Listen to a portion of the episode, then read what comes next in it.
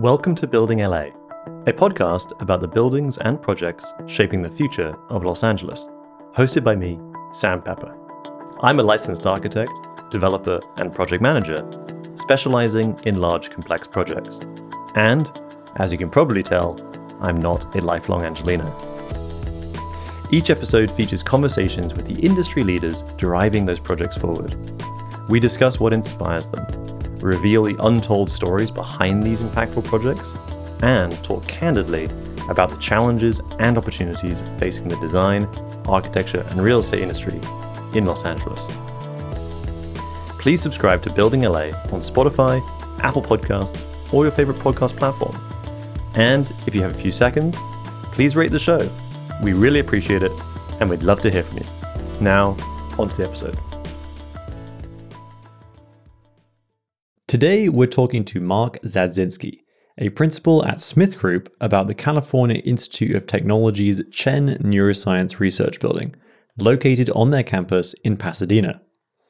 This project has won a ton of awards for lab design, campus design, and sustainability, and it serves as a gateway to the campus when approaching from the north.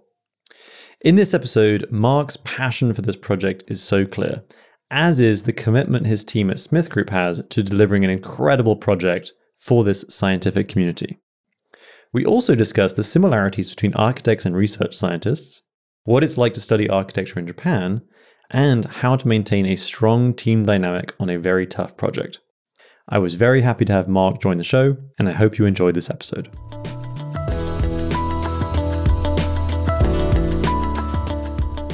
Can you just tell us a little bit about who this is for, and what they are doing in this building. So, this is uh, the Chen Neuroscience Building. This is on the corner of uh, Wilson and Del Mar in Pasadena, California. It's a new administrative building for the Division of Biology and Bioengineering. The Neuroscience Institute, they're focusing on treatments, discoveries, and the development of the brain. Quite a smart uh, group of people who are occupying this building on a, on a regular basis, then. yeah, actually, it's quite funny to be at Caltech as well because when I first had the chance to go there, there was chatter that Stephen Hawkins was on campus that day. Wow. And, you know, as an architect, you're like, oh, you know, we have Frank Gehry, we have all these people, but they're all stars in our field and Stephen Hawkins. And I feel like I was able to be part of something really momentous. Oh, it's fantastic to be part of and be on the campus. And you know, there's pictures of Einstein in places we would just have lunch in, and you're just like, it gives you tingles when you walk through campus. It's just great part of my life to be uh, able to work on there. Are there Nobel Prize winners? There is actually. Um, one of the PI's principal investigators on the project, David Baltimore, is a Nobel recipient and occupies a building, and it's it's one of those kind of untouchable things as an architect, but fascinating things for humanity to be able to build a building where someone like that gets to occupy it. To get into the nuts and bolts a little bit, can you describe the building's program? So, some of the program right now is definitely neuroscience because it's a neuroscience research building, but tied to that are general labs for research, collaboration. And with these collaboration research areas, you have biologists, neuroscientists, economists, chemists, physicists, computer scientists, social scientists, engineers all working in the same building. Hmm. And we have a lot of collaboration in this building. So, what we've done with the spaces is have, I would say, the serendipitous interactions that make mm-hmm. science possible, where we didn't know that a neuroscientist talking to a biologist and these kind of fun interactions could potentially happen in our building. Was that a key discussion with the client initially then that how do you actually create spaces where a biologist would be talking to a chemist and to facilitate those kind of interactions? Well, it's funny. So when we were early on in planning, we were finding out that these silos were being built of you have uh, neuroscience, you have biology, and these are departments in other buildings, and they don't necessarily leave their offices. Like if mm-hmm. you know this is outside of it, but you watch Big Bang Theory and you have mm-hmm. these astrophysicists who do not talk to other type of people. And this is absolutely the truth. And we were discussing this early on where how can we create these moments of serendipity of what if you're at a lunch table with all these people together? Maybe Mhm. it'll happen, maybe it won't, but what we're finding is it is. And the research could be shared without a different platform, but within a building itself. I'm really interested in how you build adaptability, flexibility into these lab spaces. Was that a part of the discussion? And I'm I'm assuming it was From I'm day curious. one. Yeah. Okay.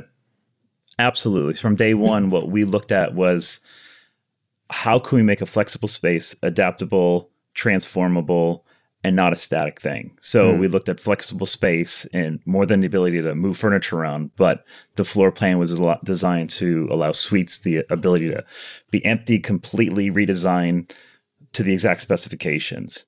The dramatic shift designing spaces to meet the detailed needs of the new PIs, the old PIs, and if the space is available. So we utilize a, a utility chassis and a central spine approach where everything Okay. is kind of centralized. Um, one of my friends described building lab buildings as building rocket ships in the ground because Wow. they're so complicated and they're so technically unique. But the way I kind of feel is it you could build any building. It's just about how many complex elements you have to combine. A neuroscience lab has everything at once. It feels like you have you have to keep all the labs clear of fresh air. You have to make sure that every type of chemical or oxygen or gas is coming in cleanly and safely. Working with Mhm. the city of Pasadena fire was a challenge because these are these are very complicated spaces that you want to keep every occupant as safe as humanly possible. So by doing that, you create these chassis and like safe zones essentially for the building. You said there's a central chassis. So I mean I think a lot of our, our listeners are architects. So what is the what does the kind of the floor plan look like? So if you look at uh, our our building's an L. So what we have are lab pieces on the top, and to the right and the center is the node of collaboration. So everything comes into this node, which um, Francisco Owens and Kai Young Yu, our designers of the project, basically made it as a clearing in the forest where you walk into the space and you have this just you know when you walk into a forest and like oh my god there's this amazing clearing and it's the space that brings people together. So all these central spines go into this node. All the PI offices are in the central space where if they need to go to the kitchen, all these different types of people for biology, neuroscience Hmm. have to interact with each other, you know, Mhm. and then all the people from their labs have to come into the space as a, a nodal point throughout the project. It's kind of a fun, it's a fun event. I, I it was great to see it after COVID being used. So, it's a fun social experiment as well to a certain extent. You, oh my god, it's fantastic. Yeah, No, I love that. I love the reference to Big Bang Theory, and just I, I picture.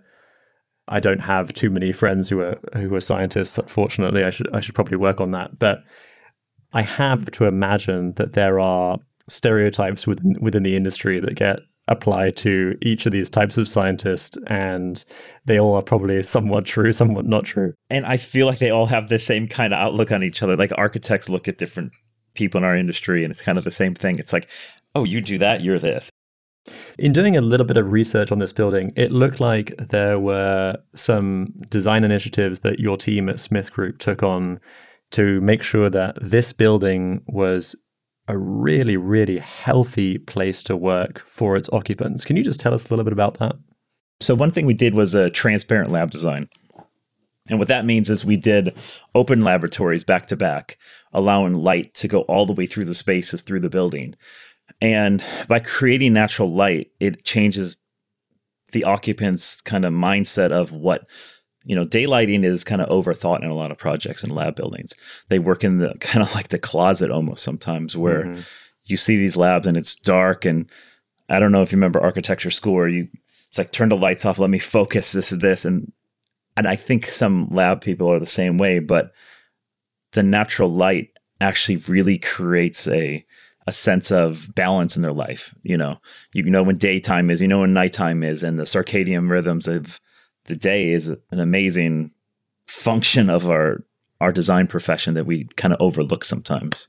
I think also the blurring distinction of spaces where we have this central spine going into this clearing in the central collaboration area it gives people more than just like a hotel to go to. Because I think, Mhm. you know, like you go to a hotel building, you have a central spine, you go to your room, you go to the elevator, you go home. The mm-hmm. building that we're trying to do is more than that, where you have collaboration, you have outdoor balconies, you have views of the mountains. You it gives them more of a sense of home and not just a place to check in and check out. You mentioned that the the daylight in these lab spaces. Are these scientists spending a lot of their day in these labs? And is that why it was important to kind of bring a lot of natural light in? Yeah, I mean, if you look at architects in the same way, Mm-hmm. we get very passionate with the research or design we're working on, and we've overfocused. I mean, I prepping for this call yesterday, I looked at the time and it was 12 a.m. and I'm like, I, I got excited going through this project again. I haven't just you get passionate about the work you do, you're proud of the work you do, and you lose you lose focus on reality at times, and you're just you're all in. And I think researchers, many I've met, have the same kind of passion and twinkle in their eye, where they're just they love what they do and they Mhm. do it to help promote the science they're researching, change something that's wrong, and do something that's right. And I just admire that. Well, first of all, I really appreciate that you you prepped for the for this for this call. But I tend to agree with you, and I, I find myself often getting into a groove with something, Yeah. and I think that tends to be with me something that's more design related in that I'm doing, and I'll get on a roll and suddenly look up and re- realize, oh, I should probably eat something or probably have a glass of water, and exactly. it, but it's also a sign that you're you're doing you're in the right career. I think when when you do, when you do have that because you are you are you're enjoying it and and you get a little obsessive and you know there's obviously a balance but but uh it, Mhm. in the end of the day it is I think a positive. So the massing of the building and to our listeners I would certainly encourage to take a look at the building on Smith Group's website and it was certainly publicized a lot. I think I saw it on Dezeen as well. The massing of the building is very interesting and it allows for a lot of really rich exterior landscape. Can you talk a little bit about how Smith Group approached the initial massing? So I think early on in the project development, we discussed with the researchers on how we could get light into the basement areas. We were able to achieve light on the three levels of the building above the ground. We have two levels below ground, and the first level of basement below is 20 feet below the ground level. We first thought about using light wells and maybe just, you know, as you see some buildings, you create like a five foot opening and create some light wells in. And then our landscape designers and our lead designer, Francisco, and Bill Diefenbach, our fantastic architect of record, and Alex Munoz, our lead lab planner, was able to kind of break the form and break the idea of instead of just doing light wells, let's just open up the whole area and create a almost like a walkout basement and terrace the whole thing out, create a bridgeway from the breezeway to connect everything and create this completely open area for the research to have inside outside areas. The researchers themselves were kind of blown away because typically they're in a basement, like I mentioned earlier. They're in dark spaces. They, you know, some of the researchers uh, have large machines that one actually does robotics and he creates his own pieces of robotics with the CNC machine, but has a beautiful view of the garden. I, I utterly am impressed with the people in the building, but I admire our design team and our planners for how they look at things. Our landscape architect, uh, Spurlock, brought native plants and native vegetation that were, um, they didn't require a lot of water and kind of kept our LEED goals in, intact doing that. The sustainability of the building seems to be at the forefront of a lot of what I've read about it. Was there a goal that was set at the outset of the design about what maybe certifications the building wanted to pursue? So our initial goal was to get LEED gold for the project. Uh, for lab building, these are heavy energy suckers. They kind of they take a lot of energy. And like I mentioned before, it's like a rocket ship in the ground. Mhm. You have a lot of mechanical systems, a lot of redundancies because by having these, you want to make sure that if there is a chemical that someone's trying to use in a lab, you have the air handling capacity to get it out. Caltech is an amazing university that uses bloom energy. Bloom energy is their first source of energy, or the first, that's our power supply for the project and most of the buildings on campus. They also utilize solar on all their parking garages to help offset that as well. The city of Pasadena is actually our secondary source of power if Bloom goes out. Hmm. And then if we have any other issues, we have uh, emergency connectors we could do. But one way we really tried to do this was track all of our materials, make sure they were locally sourced. We use native vegetation, like I mentioned, indoor outdoor water reduction. Water reduction in lab buildings are very challenging as well. One specific way we uh, reduce indoor water consumption was in the laboratory sterilization equipment. And in labs, you have to have a static, clean piece of equipment to get the right type of research. So they always are sterilizing equipment. And by creating a closed loop system, this was utilized by dramatically reducing the water consumption with the sterilization equipment. These were some of the ways we help reduce the um, energy savings. And in order to achieve those goals, this project and I think lab projects in general have you know very large teams of consultants with all the expertise that's needed. So, can you uh, give a few shout outs to some of the other consultants who are on the project? Absolutely. So, our structural engineer was Saiful Bouquet. Our mechanical MEP engineers were AEI. Our civil engineer was KPFF. Acoustics and vibration were Colin Gordon. Fire life safety was TK1SC, uh, wind was CPP, and Smith Group was responsible for all the architecture, design, lab planning, sustainability, and interior design. How was Smith Group awarded the job? Uh, was it a competitive bidding process? So it wasn't. So b- back in 2012, Smith Group was approached to do a fundraising material package for a new um, biology building for Caltech. And then that package was sent out to people. In late 2016, two Chinese uh, billionaire philanthropists, uh, Tianqiao Chen and Christy Liu, were inspired by new research they saw. And what this did was spark the Chen Institute with a billion dollar donation from the Chens. And then they were able to donate $115 million to Caltech for this neuroscience institute.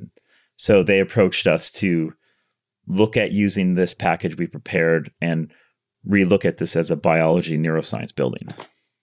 And the project was delivered design build with Hensel Phelps, I believe. Could you walk us through that delivery delivery process? So this is a progressive design build. So the architect is awarded first and then the contractor. So this isn't the most typical of design build awards where it's um, almost a forced marriage because a lot of people may not know, but design build the contract switch it, it, completely changes when the contractor comes on board so us as an architect is under the contractor and not the owner anymore so mm-hmm. what this does is it scares people to death some days but what you need to know is the relationships you build throughout this whole process is how you make these buildings the best buildings in the world and that's how any of this kind of comes together that makes sense to me this is not a cheap building how much did the overall project cost? The project itself was a little under $200 million, about 192 million. One thing we had to do was Pasadena is a gem for history where Greene and Greene has a lot of buildings. Mm-hmm. There's a lot of beautiful buildings. And one thing we had was a California courtyard of old historic buildings we had to move down the street before we even started the project. Tell me a little bit more about that. So on our project, we had some planning provisions from the city that we had to move some bungalows that had a, a special historical presence to it.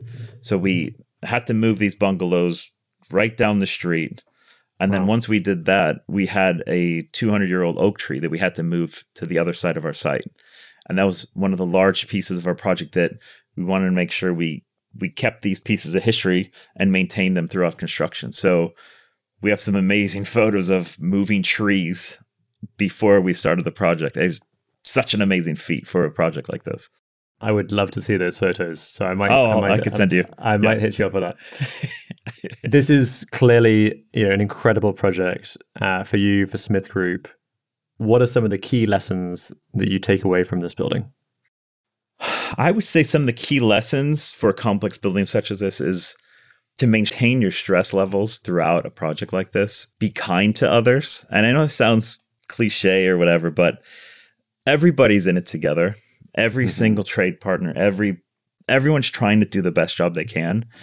And I think when things got out of control or you feel like they are, it's about just keeping yourself together. We we went through COVID during this whole project. We were in the middle of CA and COVID hit, and it was really about keeping calm and carrying on. I mean, you know, like you're from mm-hmm. England, you know, mm-hmm. and um, I can't stress the early collaboration and teaming.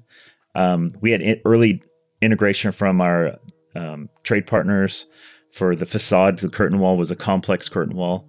We couldn't have done that undulating curtain wall without Kovach on the project. They were just amazing. Um, Berg Electric on in, on electrical and Pac Rim on mechanical and plumbing. They helped us on every single piece during the design process, and it just made things beautifully integrated. Hmm. And the last one I could say for lessons learned is campus standards. Um, hmm. If you've never worked on a university, universities spend a lot of money on their standards, and you need to know them before you start drawing. And we were lucky enough to dive into them and really get into knowing what Caltech wanted and required for their building before we moved at such a fast pace. You know, 42 months is a, a fast project. And mm-hmm. a lab like this typically would take almost twice as long. So you need to do your homework and be prepared. Yeah. I think you mentioned the stress levels and my role as a project manager, I think a lot of that is maintaining the tone of the project throughout and and ensuring that everyone who's working on the project is bringing their best self because everyone's on the same team and things happen and there's miscommunications on everything. But if you have a foundation of knowing each other as human beings, then you're able to rise above it and get to solutions without there being additional unnecessary stress, which is unproductive stress. And so I appreciate you saying that. Exactly. I'm also interested to hear the building is a really beautiful building. Is there any public component to it if people want to go visit it? The inside of the building is for academia and for the mm-hmm. the researchers, but the outside of the project is open to the public. Moore Walk, which is what connects the whole campus, is a spine that connects through Camp, uh, Caltech and right on Del Mar and Wilson, you could walk through the landscape, walk around the building, and enjoy the architecture. It's a, it's a beautiful building. I am proud to be able to say I worked in it, and our our company did a great job. Really happy to be a part of it. Well, congratulations on a great project. Thank you. So, Mark, I'm going to transition to the second half of the conversation and focus on you and talk a little bit about your career to date. So, I'd like to go back and talk about the start of your career. You studied at SCI-Arc and participated in the late Greg Walsh's celebrated Japan studio. Take us back to that time. What was that experience like? That was one of actually the best times of my life being able to spend my last semester at SCI-Arc in Japan with Greg and nine other students. We did an exchange program at Kyoto Seika University. We basically traveled from the bottom of Japan to the top of Japan, and we would spend two to three weeks in a couple pieces of areas. We would learn Japanese history one day in a kind of academic setting, and then go to that site the next day. I've never had learning at this capacity where you you could read textbooks all day, but if you don't actually experience what you read or you go to, it doesn't resonate the same way. Greg was one of those people where he wasn't just a teacher who said, you know, you need to learn how to draw a straight line. He was one who kind of taught you, hey, I did this building, let's go check it out. Like we went to Osaka and saw the fish building, the fish dance um, he did with Frank Gehry. And he's like, yeah, this was fun. We did this. And he tell you stories of how we got there. We met Tadao Ando with him, Toyo Ito, and these people respected Greg more than the, you know, like Greg was an amazing force friend. And I'm so happy he was, I've had him as a mentor in my life. Just great person. He would, oh, and he was a great karaoke singer. We, okay. So you're, you're in Japan. There's what, 11 to 12 of you total then, including you and, and Greg? Yeah. About 12 of us total. You were there for how long? Um, five months. Five months. So yeah, so, so so you were able to absorb the culture for that period Oh, of time. it's then. amazing. Yeah. And was the language barrier an issue? Did Greg speak Japanese? None of us spoke Japanese. I mean, I would say Japan was the hardest time of my life because I'm such an extrovert. Whereas I remember coming home from Japan and going to Home Depot and people talk English back to me.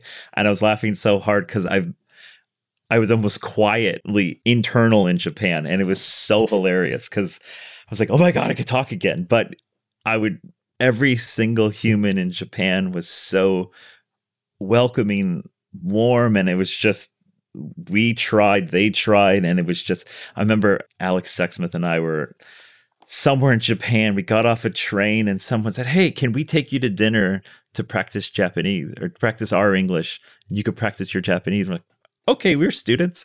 And I remember telling my parents, like, you had a stranger take you out to dinner. It's like, yeah, it was fantastic, you know?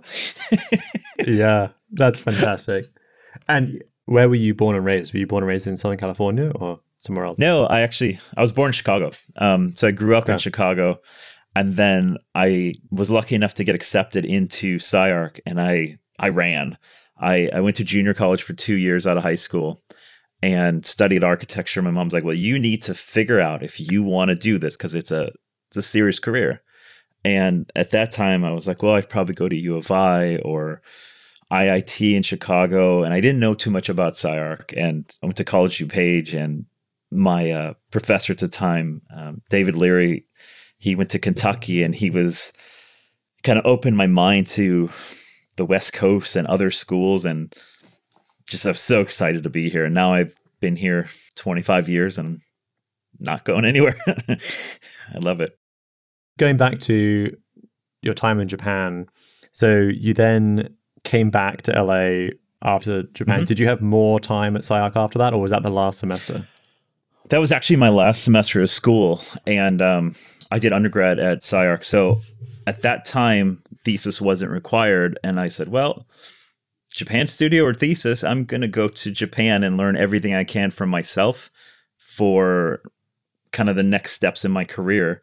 And then when I came home, I actually was dating someone who grew up in the Galapagos and moved to the Galapagos for six months. So I worked on a building for the Sea Shepherd there for six months and learned how to scuba dive and was a whole nother change in my perspective because as I didn't speak Japanese, I didn't speak Spanish. So I had to learn kind of the new culture and new beings. Ecuador is not Japan and it's not the US. And um, I'm no longer with that girl either. So that's a whole different story. But it was a great kind of change of growing up out of college. So you travel the world, you see things differently, and you, ex- you don't just do the schoolwork, but you experience life outside of a book. And I think Mhm.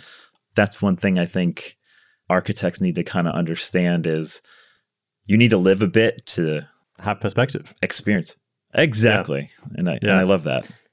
I have to ask: when you were in the Galapagos, were you work, working as an architect, or were you just I was. working on, Yeah. on the beach? you were okay.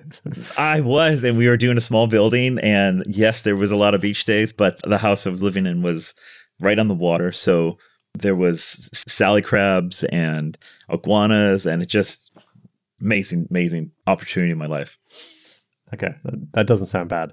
So between Japan and the Galapagos, after that, I'm assuming you came back to LA at that point.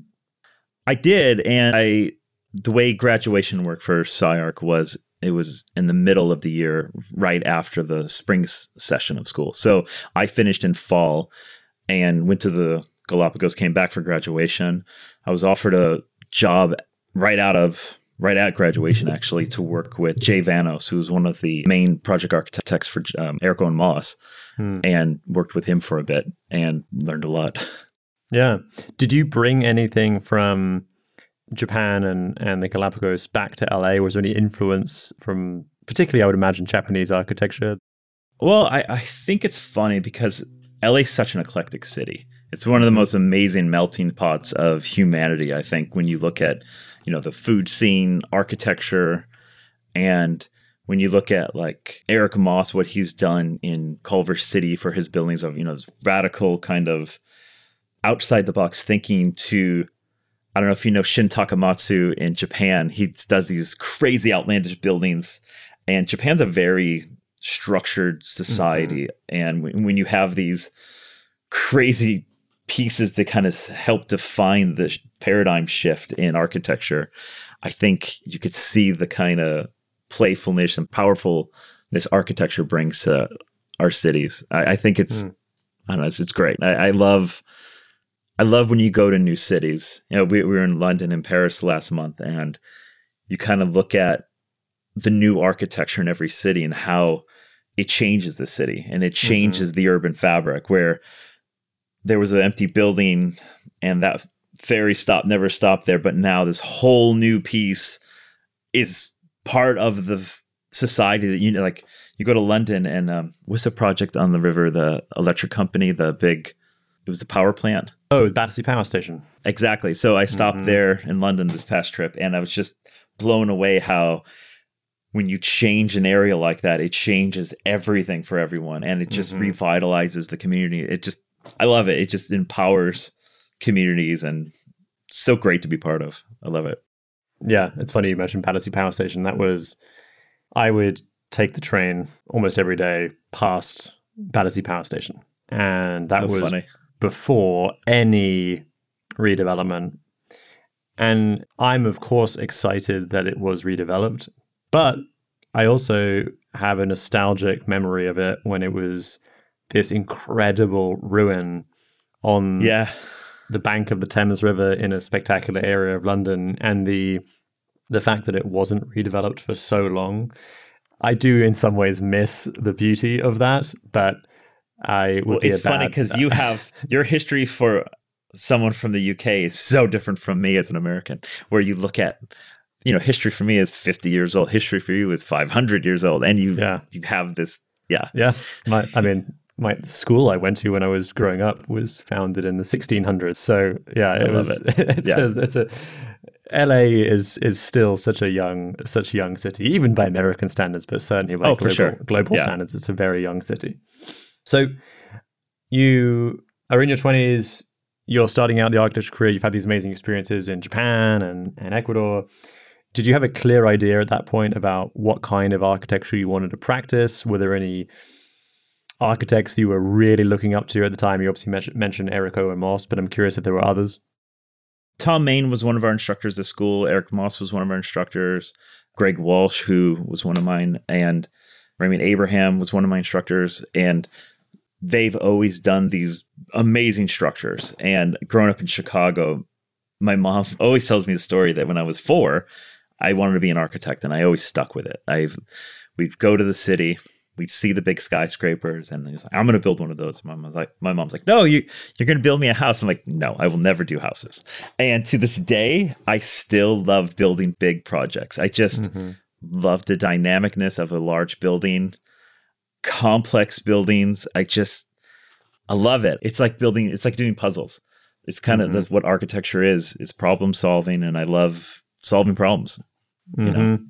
I think also so just the, the impact of a large yeah. building, either public or private, you're the, you're impacting so many more lives than if you do a single family home. And LA is obviously uh, one of the hubs of creativity when it comes to single family homes in in America. But I'm right there with you. I enjoy the large the large projects. You mentioned uh, Jerde, and I and I do want to touch on on your time there. So Jerde I will admit was actually not an architect I was aware of before moving to LA. And then coming here, I started working on the West Side Pavilion Mall, which was designed by him, and I started learning about the 1984 Olympics, where he had a huge impact. And you know, he really was someone who developed a reputation for the designing or reinventing, really, kind of public space, public commercial space in American cities and suburbs and is, I think, to some extent, one of the most famous LA architects that are out there. So, you, I think, spent about four years there. Tell me a little bit about what impact he had on, on your career. And I'm interested to understand if, if he was still practicing at the time you were there. So I was there in the early 2000s and he was definitely still practicing. He was there. He was he was a, a firecracker of a human. He was amazing. He was one of those people who could do a sketch really quick and you kind of knew what it was, but he he knew what it was. Um, when I was in Japan, he actually did a lot of the projects there, some of the big projects in Kitakyushu. And um, the biggest thing for me with him was how people interacted with the projects. And it's kind of what I touched on with Chen, where when you you go through a building, it's not just a hotel. It's not okay. I have 95% efficiency. This is this. It's about how do I get the community to come in? How do I get other things than just the program that the client's asking for, mm-hmm. and create these gateways for cities. And I was fortunate enough to work there for four years. The recession hit, and that's what kind of ended my career there because mm-hmm for some reason during the recession nobody wanted re- international retail or you know anything like that. But what it did though was really change my perspective on large buildings. So i i was really fortunate to work in india china iceland the wow. uk so i was able to travel along with work on these large humongous projects. And that's the scale was up at three four million square feet each project. Wow. and it just was astounding to think of you know you work on a house that's 5000 square feet but the complexity of a building like this you really get into and you change communities with these and it's it was very impactful working there. You've now been at smith group for about nine years. What was it about the company in the first place that attracted you to smith group? So i think i think smith group other than some other offices that people i know colleagues i've known friends i've known the firm always puts you first. You get hired as you get hired for your career, not for a job. And I feel mm-hmm. like some places you go to interview, the first question you ask is, "Well, what job are you hiring me for?" It's like, "Well, I'm hiring you for a position." And the first day I, I kind of walked in, I met Bonnie Conkeaton, and she's just an amazing leader at our office. And she was like, "You know, this is your place to grow and your place to lead. It's up to you how you do it. And mm-hmm. I think the doors are have been open since the day I walked in for my career to grow, to not to grow. And the relationships I've built has just been amazing. Is the culture of the office very different between all 19, or is there a, quite a common thread that you think that runs through all of them? Uh, definitely are different. I mean, Detroit is our main hub where it started back in the 1800s, mm-hmm. actually. So we were one oh, of the oldest architecture companies in America. I think it's 1863. Wow, I did not know that. Yeah, one of the first A and E companies in the U.S. out of Detroit. The building in Detroit, Smith Group actually designed. So it's quite amazing. So the, what I was getting at is the scale of each office changes the culture in each office. So Detroit is over 200 people, LA is under 100, San Diego is under 50, San Francisco is about 150. So you get different culture paradigm shifts with the amount of people you have. You have mm-hmm. the small office in San Diego, you have five people in Portland, and so you definitely feel a culture shift no matter where you're going to go. Mm-hmm. But as a firm, I could pick up the phone and call the head of the Roxanne right now and she'd answer the phone. Everybody's on a level playing field and I absolutely love it. So, Smith Group and you have developed quite a large expertise in healthcare and science and technology projects across the country. I'm curious from your perspective, in contrast to other projects, other typologies, what do you think are the key skills? And I have a sense for how you might answer this, but what are the key skills that make a successful architect designing these complex life science buildings? I think, and you probably get it, is is teaming. I think making sure that everyone at the table understands what everybody's role is, what the expectations are, and clarity of roles from day one and mm-hmm. expectations. And then from that point is respect and you can never over communicate with your partners. I think that's kind of been my my lesson mm-hmm. from every project is communication and trust. And if you don't have that, you're going to fall apart on any project. And I think that's the trust factor of your partners is the biggest thing. no matter if it's your internal, external, or anything. So I couldn't agree with you more.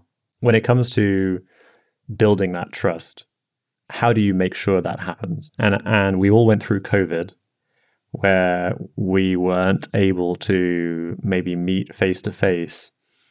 How do you ensure that you're still able to build relationships even if you are working with someone who's not in the same city or not someone who you're able to have a face to face conversation with? I think transparency. And I think, you know, right now we're in that fun stage of another project we're doing is the value engineering part of a project and being open to discussions.